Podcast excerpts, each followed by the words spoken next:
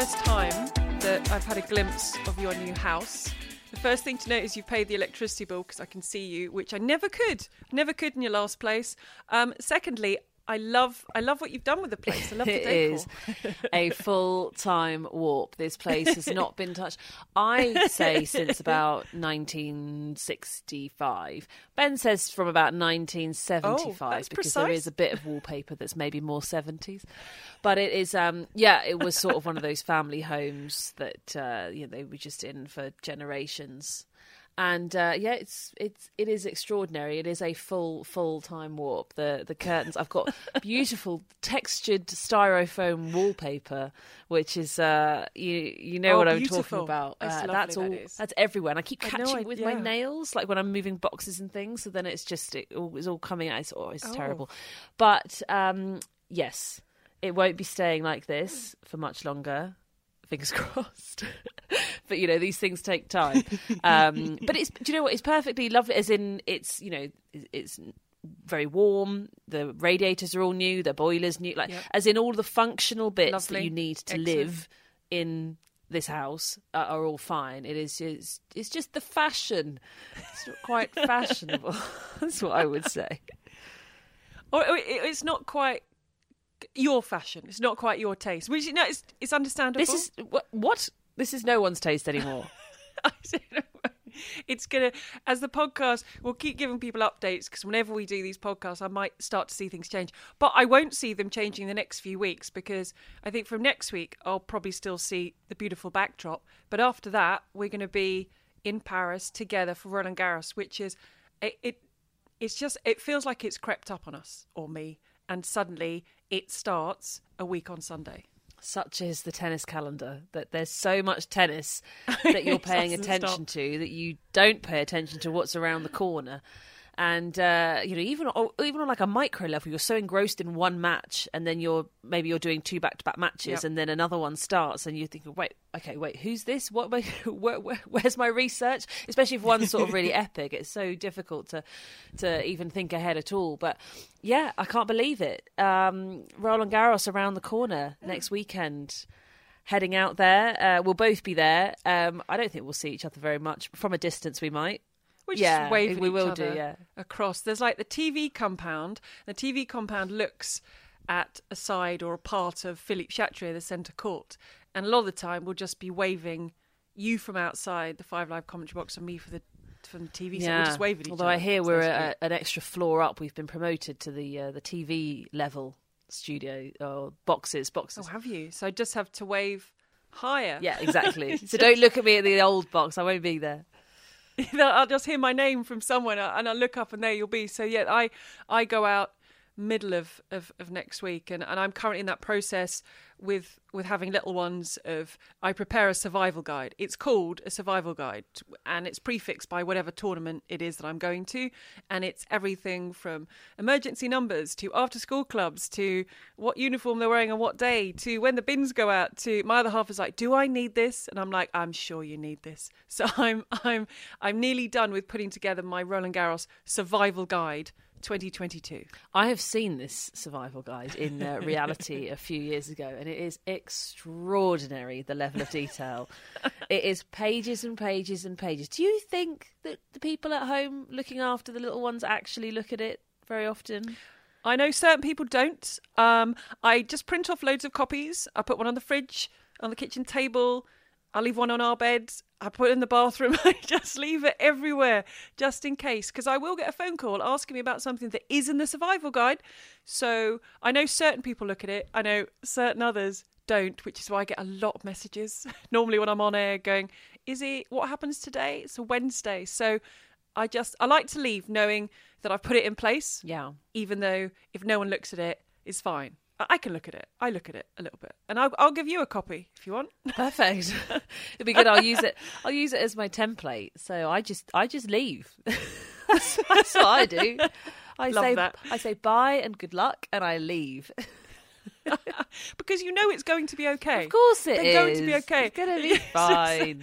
I just, I think, you know what? It is more for my own benefit, which is probably why I take a copy with me. It's weird because I think you're more organised than me, but on this front, I'm just, I think it clears my conscience. I feel, you know, a bit guilty going away, so I just do it. But what we do know, what I know, what everyone knows, there is a new favourite on the men's side to win Roland Garros. Three guesses as to who the new favourite might be. Yeah, and I I'm not keen on this to be honest. I mean, it is Okay. it is Carlos Alcaraz, the new favourite after Nadal crashed out of Rome uh, with his uh, foot injury.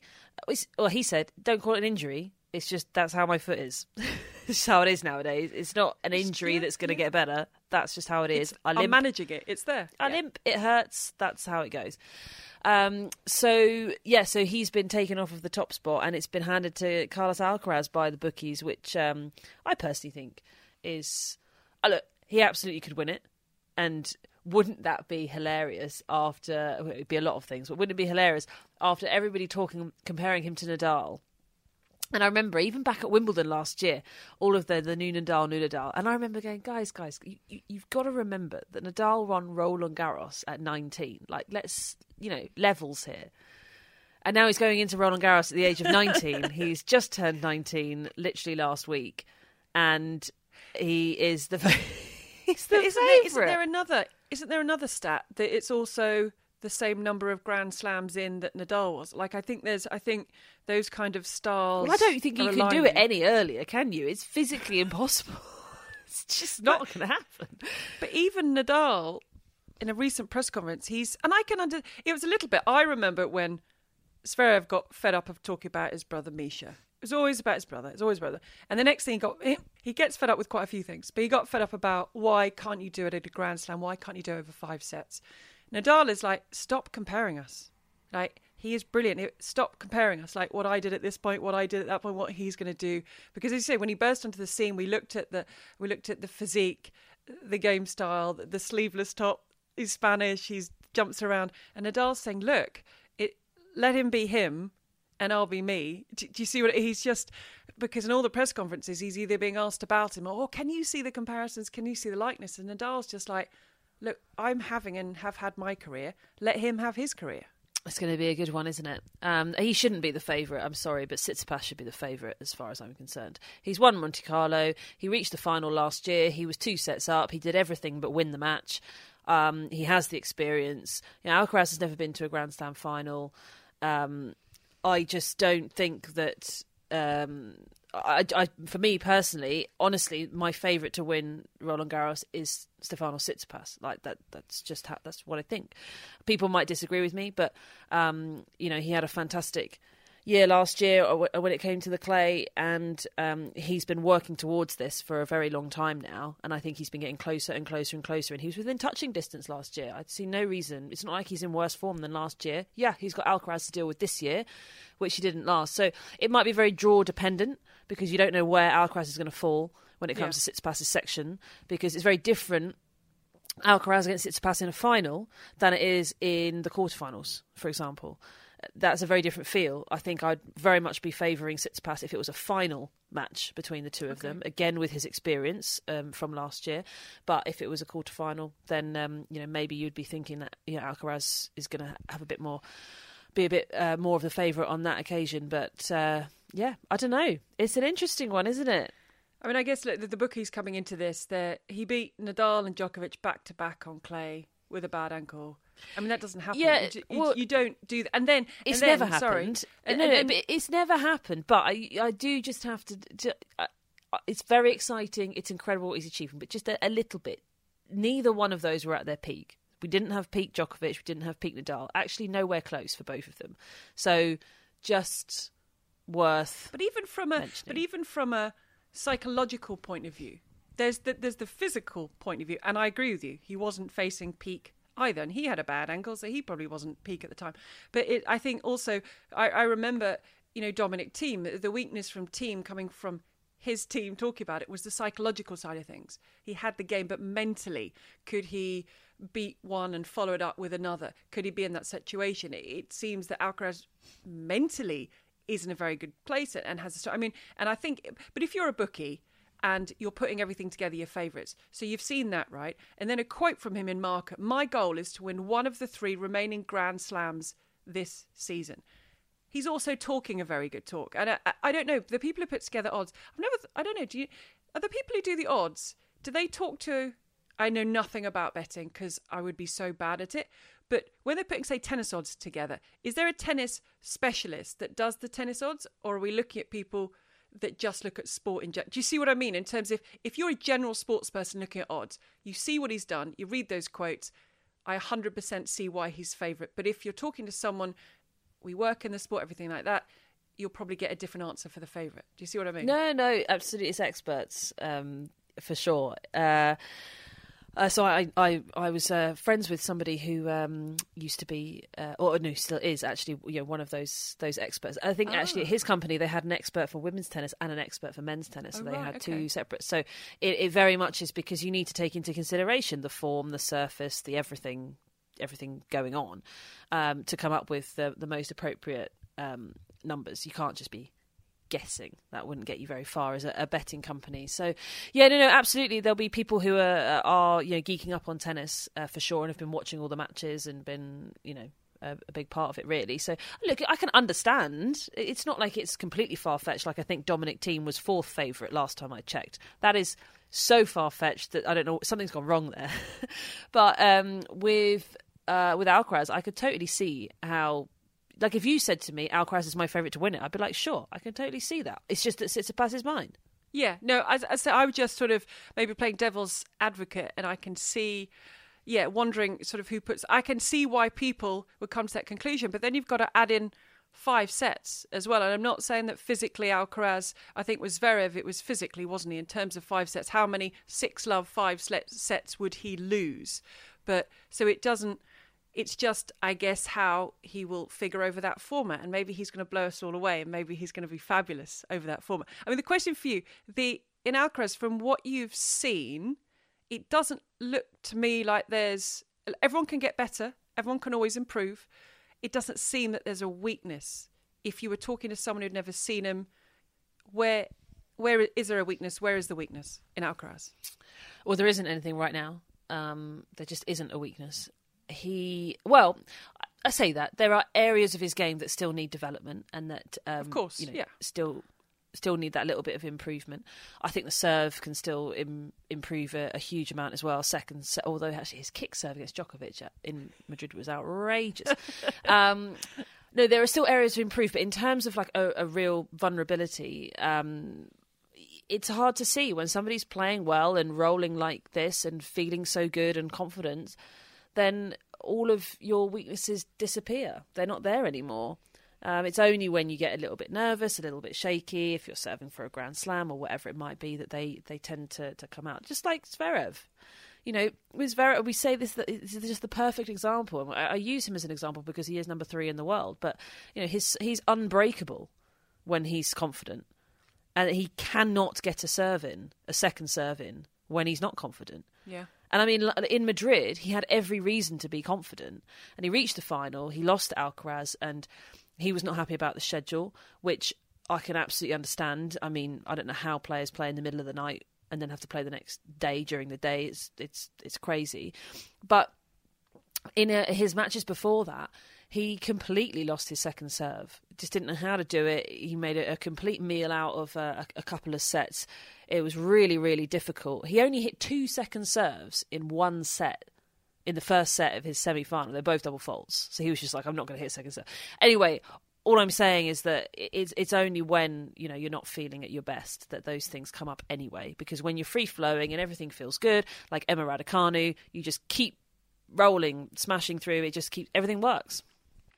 And Alcaraz's drop shot. I, lo- I love a drop shot. Uh, who I, who doesn't like a drop shot? I love a drop shot. I don't like a drop shot. Do you not like? Well, no. Do you like? I don't like chasing a drop yeah, shot. Oh yeah. okay, that's different.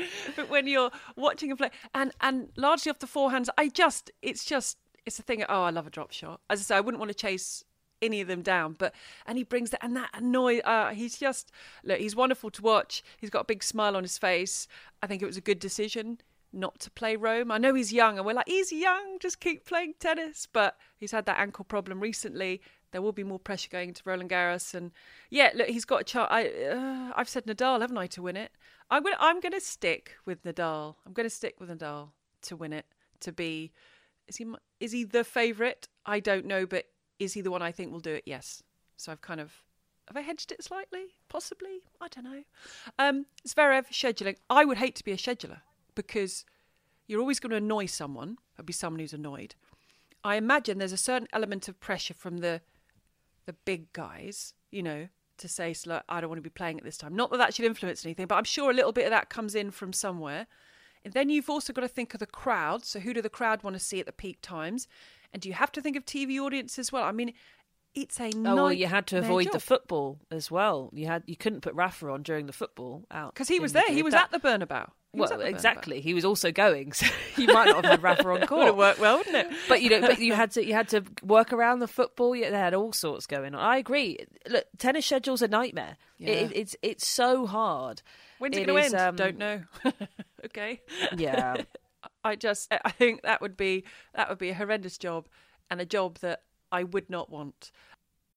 When you need mealtime inspiration, it's worth shopping Kroger, where you'll find over 30,000 mouthwatering choices that excite your inner foodie. And no matter what tasty choice you make, you'll enjoy our everyday low prices, plus extra ways to save, like digital coupons worth over $600 each week. You can also save up to $1 off per gallon at the pump with fuel points. More savings and more inspiring flavors make shopping Kroger worth it every time. Kroger, fresh for everyone. Fuel restrictions apply. Ons Jabeur, we were talking last week and we were both saying we felt it was coming. We felt the breakthrough was coming. She's made the breakthrough. Ons Jabeur is a is a master is a 1000 winner. She is, and it yeah we we felt it was well we were at semi-finals weren't we when we were talking about it so it wasn't like we really picked it but uh, yeah we uh, uh, but we talked about feeling as though it, and everyone could see it that she was getting closer and closer and closer. Yeah, she she's had to sort of chip away, um, but it's incredible, isn't it? Just incredible what she's achieved, breaking so many boundaries. I mean, what that means for the sport, for a culture to have an Arab woman at the very very top winning these huge huge events i mean she could legit like it's a possibility she could get to number 1 in the world at some point you know she could potentially win a grand slam you don't know i mean I don't think she's ever going to be the favourite going in, but hey, loads of non-favourite players win slams. Um, yeah, it's just absolutely extraordinary. I bet she is a hero for just millions, absolutely millions, and um, to be doing something as the first, it's just you know, they, I can't imagine that really. Just just can't imagine it. I can't believe she's she's she's done this well. I, I can't believe it. Even back to the day when I was getting absolutely chopped up by her. Well, I say chopped up. it was three sets, but I was chopped up in sets two and three. Those bloody drop shots. Um, you know, but even then, I mean, she was so so good. But it's taken a long time for her to come back. I think that was 2013, 2014. She was sort wow. of 120 in the world, and uh, yeah, um, oh, love her can't. Uh, yeah, always love to watch Ons. She's one of my favourites. I love the, it's the game style, isn't it? Uh, I, I, love her game style. I love the way she mixes it up. I love the smile that she always has on her face. I love the way she talks. You talk about her being a role model. You can chat to her. She's she's friendly. She's she's warm. She's welcoming. Whenever you have to do an interview with her, it's an absolute pleasure. Some people are more difficult than others. She's an absolute pleasure. There is you chat to her about football. You can chat to her about the tennis, and and as you say that the um, the barriers she's broken is is absolutely incredible. I mean, you know that we had President sending her messages saying this is, and her family flew over there for the final. For her to then to be able to cross that finish line, I think it's, I think it's unbelievable. We look, we talked about this a lot, but the, the state of the women's game. You know, there was that sort of sharp intake of breath when Ash Barty retired for a number of reasons because we were thinking she'd be there, maybe not for 10, 15 years, but at least for a few years to come and how she'd set the bar and what would happen now. We're not going to see her. And are we going to see Serena Williams again? And what's going on with injuries to certain players? But the women's game is in these fabulous hands right now with Swiatek saying, you know what, I'm number one and I'm going to embrace number one and I'm going to roll with number one. I mean, the way she's playing, how she's changed. I thought it was interesting going into clay. Swiatek said, that she always saw herself as a clay court player, but because she's added a different side to her game, getting the success on the hard courts, that she'd almost she felt like she had not forgotten, but she was going to have to revert to the old Swiatek to play on clay again because her game she feels and it looks so different to to say a year ago when she was playing on clay. Yeah, it's uh, it's amazing how her game has evolved so much. I think so much of it is the the confidence, but she is just incredible to watch. I mean, it's it's just amazing. But, but the thing is, is like I see what she's saying. I'm not disagreeing with her, but when I watch her play, I just think, well, this works on any surface. This is not this is not any sort of specific thing. She's taking the ball really early. She's playing very aggressively. She's got the shape on the forehand. She's got the backhand slice that comes in here and there. You know, her serve is so accurate. You know, it's just all of it. It's like, I mean, you could stick her on a court made out of mud and she'd win. It's just, she could play underwater. It doesn't, I don't know. It's, it's, I, I know that there are obviously those details that change from surface to surface, but I think it, it really looks great. Which Swiatek then? Do you think it could be a little bit more mental, as in this is the style she had grown up with playing with. She said, "I am a clay court player." It took her the Roland Garros title. She's she's added, developed, and progressed, but it's a slightly different style than she brought to the clay last time round. Could it? So could it be mentally she's got to kind of adjust to the player she is now? Yeah, I think so. I think she's, yeah, she's she's making those adjustments. She seems to have adjusted quite fine, to be honest. I think everything is okay in the Swiatek world, but she's going to be going in as the heavy favourite. Um, yeah. It's become the heavy favourite over the last uh, last couple of months, which is uh, amazing. But um, you know, she's going to have to make an adjustment to that. Uh, but I think that she's she's just ready to to roll. I think she's loving the way that she plays. The when you watch her on the court, there's just so much joy, I think, in her competitiveness. And I'm sure it's easy when you're winning. It's less joyful when you keep losing heartbreakers like Pablo Carreño Busta at the moment.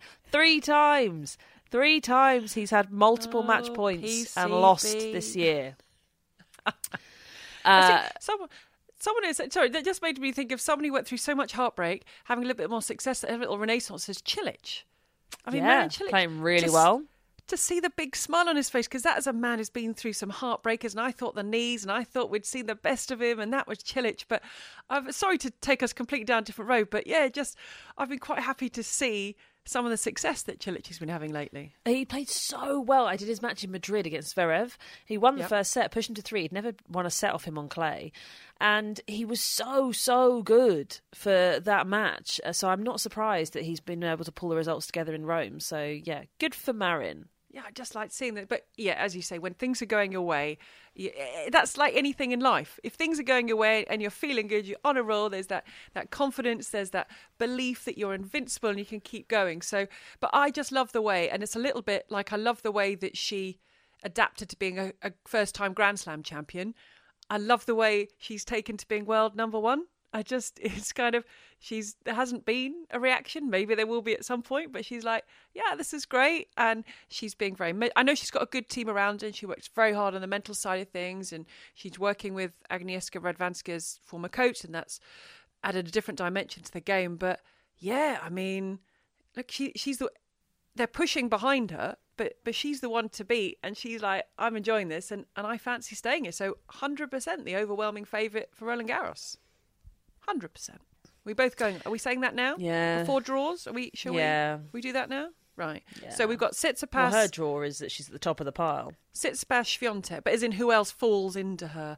So Tsitsipas and Swiatek for you, Nadal and Swiatek for me. We done? Wow. Okay, that's amazing. Um, someone else we talked about recently there a lot. Go. look at us all cocky predictions in. Um, Andreescu. Interesting that she has she was asked recently Emma Raducanu nursing a, a, back problem trying to get herself fully fit. Interesting. And I thought this was actually quite sensible to she was asked impressed to maybe give some advice to Raducanu because obviously Andreescu had this huge breakthrough in 2019 ended with the US Open but the body thereafter didn't play ball for a while. And, and I thought it was quite interesting her so yeah, to a point, she says, "Look, it's not to me. She got the people around her. I had great people around me." But I thought it was quite interesting that they asked Andreescu just to give a few words of uh, words of wisdom to to Raducanu and where she's at now. Well, don't do what Andreescu's done. There we go, everyone. what uh, I think a lot of people would say. Andreescu is used now as an example of how even really successful players can can get things wrong, um, and how important the team around you is, and it's important that you have a a player that can listen and absorb things that are coming in from the team. You go back to somebody like Carlos Alcaraz, you know, just everything that is coming at him. There's so it's so so much attention to detail, the professionalism of it all, but you know that he's just soaking it all up, and you, you've got to have both of those things. Um, I don't know what the situation was with Andreescu, whether it was that her team weren't pulling her back from playing, and she was just saying. Or, or whether it was that they were, and that she was saying, "I don't care. I'm going to play anyway. Like I'm playing. I just want to play." Yeah. um, because she made a number of mistakes, um, and physically, it's really taken a, a, a big toll. And there is an element of you've got to sort of wear your body in to playing at, at that high level and sort of keep it like that. It's like when you come back from an injury, for example, you might feel completely fresh, fit, and fabulous, but you can pick up injuries quite quickly because your body's not worn. It needs to be sort of a bit battered, a bit bruised uh, to be able to to take the pressure. And I think because Andreescu, similar to Emma, you know, had such a big breakthrough um, and demanded more of her body than her body was ready for which is where I think it's slightly different to Emma because you know Andreescu was in those deep three setters, uh, toughing it out at such a, a, a brutally physical level, match after match after match, and her willpower was something that I think we probably hadn't seen since Sharapova or Serena, to be honest, um, in terms of how much she wanted to win and that even when her body was saying I cannot play anymore, she forced her body to win. She forced her like she just forced it to happen, and it's amazing to see because you know most people when your body's telling you to give up, you give up. Like as in ninety nine percent of people do that.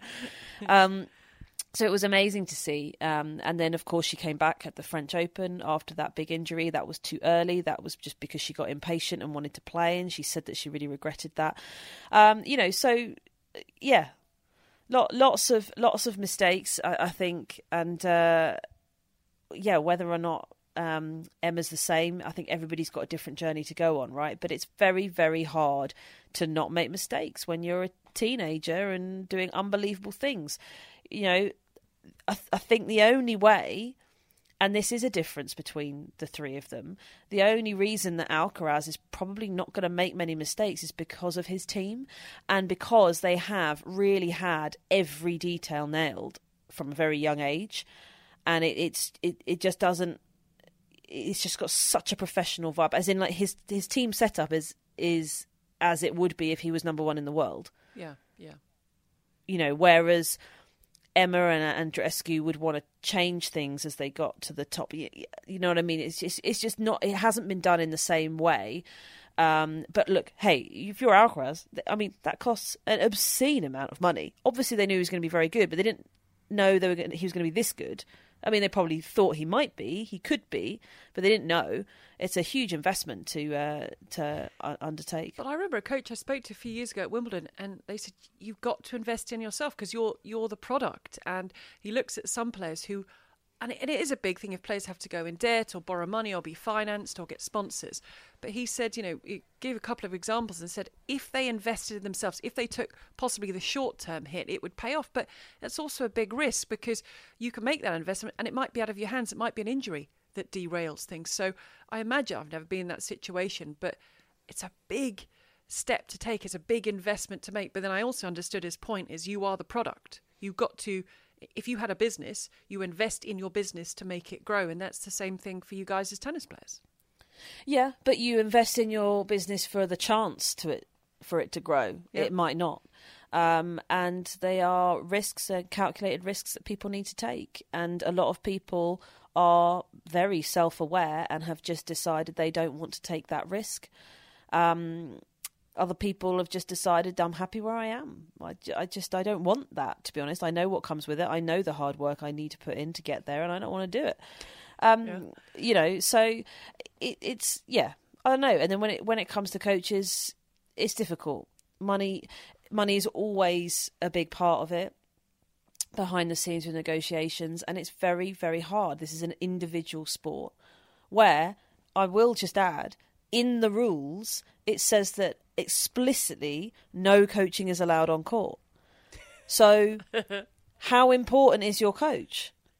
It's just a, it's just a question. It's just it, it- as opposed to you know uh, a football manager, for example, who's you know you've got a half time to deal with. You've, you've got you've got so many players to manage. You've got subs to make. You've you've got all of these things. As in, like he's working probably harder than anybody or she through the match. Whereas you know ultimately for the tennis match, you are supposed to be, even though they all coach and we know it. Uh, you are supposed to be cheerleading through the match, right? You are just you just become a cheerleader. You're completely redundant. You can't do anything apart from just be a sounding board for your for your player. So it is quite different. I think that the um, relationships, the contracts, everything is very complicated in tennis. It's not. Um, you know, even if you compare it to people always compare it to something like golf, maybe golfers with their caddies. A caddy does an awful lot more work during play than a tennis coach should be, love it. Or- but as we know, or even does. they are or even does coaching. so they are coaching, but they're not even saying that much, to be honest. They might say a couple of bits here and there, but ultimately, this is a sport where you are trained to do it yourself. Your job as a coach is to empower the player to go and make those decisions themselves. Mm. Your job is not to make those decisions in live play. It is up to the player. Whereas in every other sport, not every other sport, but sports that are sort of similar, that's your your job is to actually make decisions as the as the play's going on. I got a question for Coach Cavaday. It's from Nat J. Got in touch, saying, "What do you do as a coach with a player who clearly shows great promise, has had success in the past, but is on a bit of a, a losing streak?" And we had a bit of a chuckle about this because she was talking about Felix Auger-Aliassime, and ever since her question came in, I was replying saying. Hasn't he just beaten Alejandro Davidovich Fokina and Didn't he beat Sinner in Madrid? so she said, "Yeah, he's doing quite well now." But I think I think that the question is is a good one. Um, in that, how do you as a coach deal with that kind of situation? Say that again.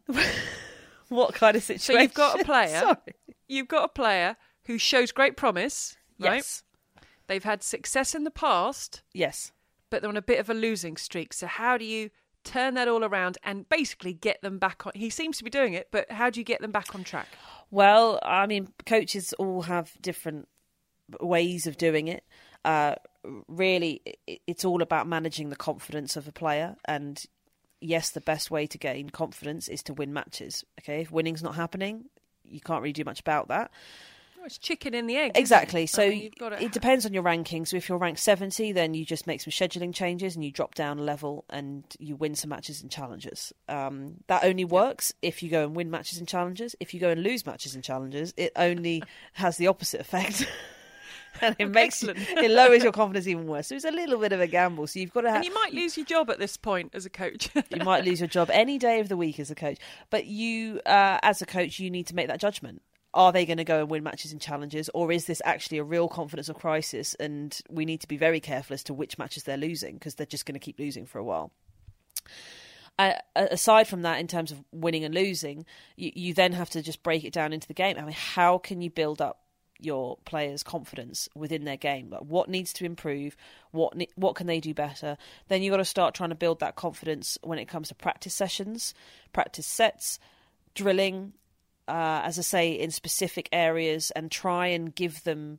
You either try and repair something that the player think is broken, or you try and give them something that they didn't have before. Because there's a, there's no you can't just leave them as they are and expect confidence to just turn up. Like it's just not going to happen. You have to be making some changes, uh, and you know try and address those things. I mean, probably do a little bit of both. Do a bit of repairing, a bit of uh, developing of something a little new, and and then you can talk to your player before a match, and you can genuinely say to them. Okay, well, this is sorted out now. It was a worry before, but it's not anymore. And also, hey, you can do this. You couldn't do that before. Like this is great you know, like a Swiatek on the clay, right? You know, you can do all these things now. This is this is, it's exciting for a player. They they like going off, going on court, showing off their skills, and uh, and when something pays off in a match that you've been working on with a coach, you always see these really nice exchanges between the players and the coaches when, and you can see that the coach knows that that's something you've been working on for ages. You get to get a little smile, a little look of like, yeah, that's because sometimes you get these reactions and they're not necessarily about the stage of the match. They're not necessarily about the point. You know, it's, it's sort of a bit jarring. Like it's, it's like, well, he's very, very pleased with something that looks sort of basic and you know, or and it's like it's two all fifteen thirty. Doesn't you shouldn't be as like excited about it, but it's normally because they've been working on that for ages and they're like, oh, finally, I've, I've been trying to pull that off all year. And even, if, and even if they go off and lose the match and they're playing coming back from confidence, and we might in commentary say, well, it's now however many, many matches in a row, etc., etc., etc. For them, there might be a small victory within that defeat in that something they were looking to change or work on or achieve, they've achieved. So we might look at it and say, well, that's now however many defeats, but they've just got to focus. I'm not going to say follow the process and stay in the moment, but they've just got to, I guess, focus on their own journey. So if they are changing things, as you say, that little look, maybe despite the defeat, is like, well, that's a little win because that's something we've been looking. Do, do you ever, as a coach, would you ever just take them by the shoulders? We might not do that and say, you are good. This is what you are capable of. Or if someone's not feeling confident, that won't. Because there's how many times will we say, you could do this, you've done it before and you're good enough, whatever, in everyday life or whatever as a coach, would that have the kind of effect, or do you have to go about it a little bit differently than the obvious of you are this good? No, I mean that that can make up the bulk of it. Absolutely, it can have a really big impact. I mean, rewatching matches from before when you were playing very well, you know, all of those sorts of things. Uh, of course, you know, players need to be reminded that their headspace that they're in at the moment is just how they feel at the moment. It's not the reality of who they are as a tennis player. Um, but that's, I suppose, the same in life. But it's very it's a it's a big challenge for coaches. But what I would say is that it's a lot less pressure to be working with somebody who's losing than uh, somebody who's winning. So it's it sort of swings around about. Yeah, you have yeah. probably more to do in terms of your coaching insight and ability, like you ha- and your skill level as a coach. You have to deliver. You have to make changes. Uh, whereas when everything's going very well, you don't have to do that much because you've just got to manage. You've got to fight fires. You've got to make sure this is allowed, this train's allowed to keep going. Right? You think of Juan Carlos Ferrero right now. You know, it's it's it's how do we keep this going? But I tell you what, the person who's going into Roland Garros with all the pressure as a coach would be Juan Carlos Ferrero. His player is the favourite because he's got the best player in he's the got, world right now. Exactly under his wing. Exactly. So you have sort of different things, and it is quite nice as a coach because with once your player has been losing for a while like or they've had a bad run for a bit and they're a bit disappointed it does take it takes that pressure off and it also it gives you the room to make developments to make improvements and that's very very important um, and it's it, it it's helpful as a coach in terms of delivering things but also it is just good overall for the development of a player because you know, we've seen players that will do very, very well very young. Something like Zverev. If Zverev hadn't have won as much as he did, yeah. he wouldn't have had as much pressure to keep winning, and he might have been able to sort out his second serve. He might have had the room to do yeah. that. Yeah. The coach might have, his dad who was coaching him at the time, might have had the room to go. Do you know what? Right, we, are gonna we're gonna knuckle. We're gonna sort this out because you keep losing matches because of it. So let's sort it out. Whereas you know he was number three in the world, I think by 20 or however old he, he was you know, he was very, very young, winning Masters events and stuff. So you just don't. And the off season's not long enough. You have to be doing it through competition. So it means that you're going to have to take a hit to your results to be able to develop. And you know who's going to do that when you're 20 years old, number three in the world? You're just going to go. I think what I'm doing right now is absolutely fine. You know, you just you are right. Like that's that's yeah, that's just it. And also, it becomes very difficult for a player, even if, say, Zverev got into a headspace where he was losing all the time, it's very difficult for him to listen to a coach who wants to make big changes because he's like, but I got to number three in the world with this serve. You know, Ostapenko and her serve, there was lots of chat about it after the, her French Open victory and how she needed to make technical changes. She was like, I just won the French Open with it. What do you mean make changes? What's wrong with you? Like it's it, you're fired. What, what are you talking you're about? Out. This is this is ridiculous. um, so but again, it's about that confidence, and it's like, well, yes, when you're feeling that good and playing ridiculous high risk tennis all the time and it's working, then sure, it's great. But like that's not going to happen for the rest of your career. Uh, so I don't know. There there are pros and cons to all different situations. I think that coaches find themselves in. Uh, personally, the hardest or the most stressful job uh, is is to work with the very very top. Nat, thank you for your question. I think if anyone else got a question for Coach Cavaday, uh, they can get in touch with us. I'm excited about Roland Garros. We've made our uh, predictions. So we haven't got to do that next week, whether we record in the UK or when we're in Paris. I've now, um, I get real mum guilt ahead of going away, and I'm now uh, just under a week till I leave. And the children the twins benefit massively because I feel so guilty I'm leaving. Keep buying them stuff.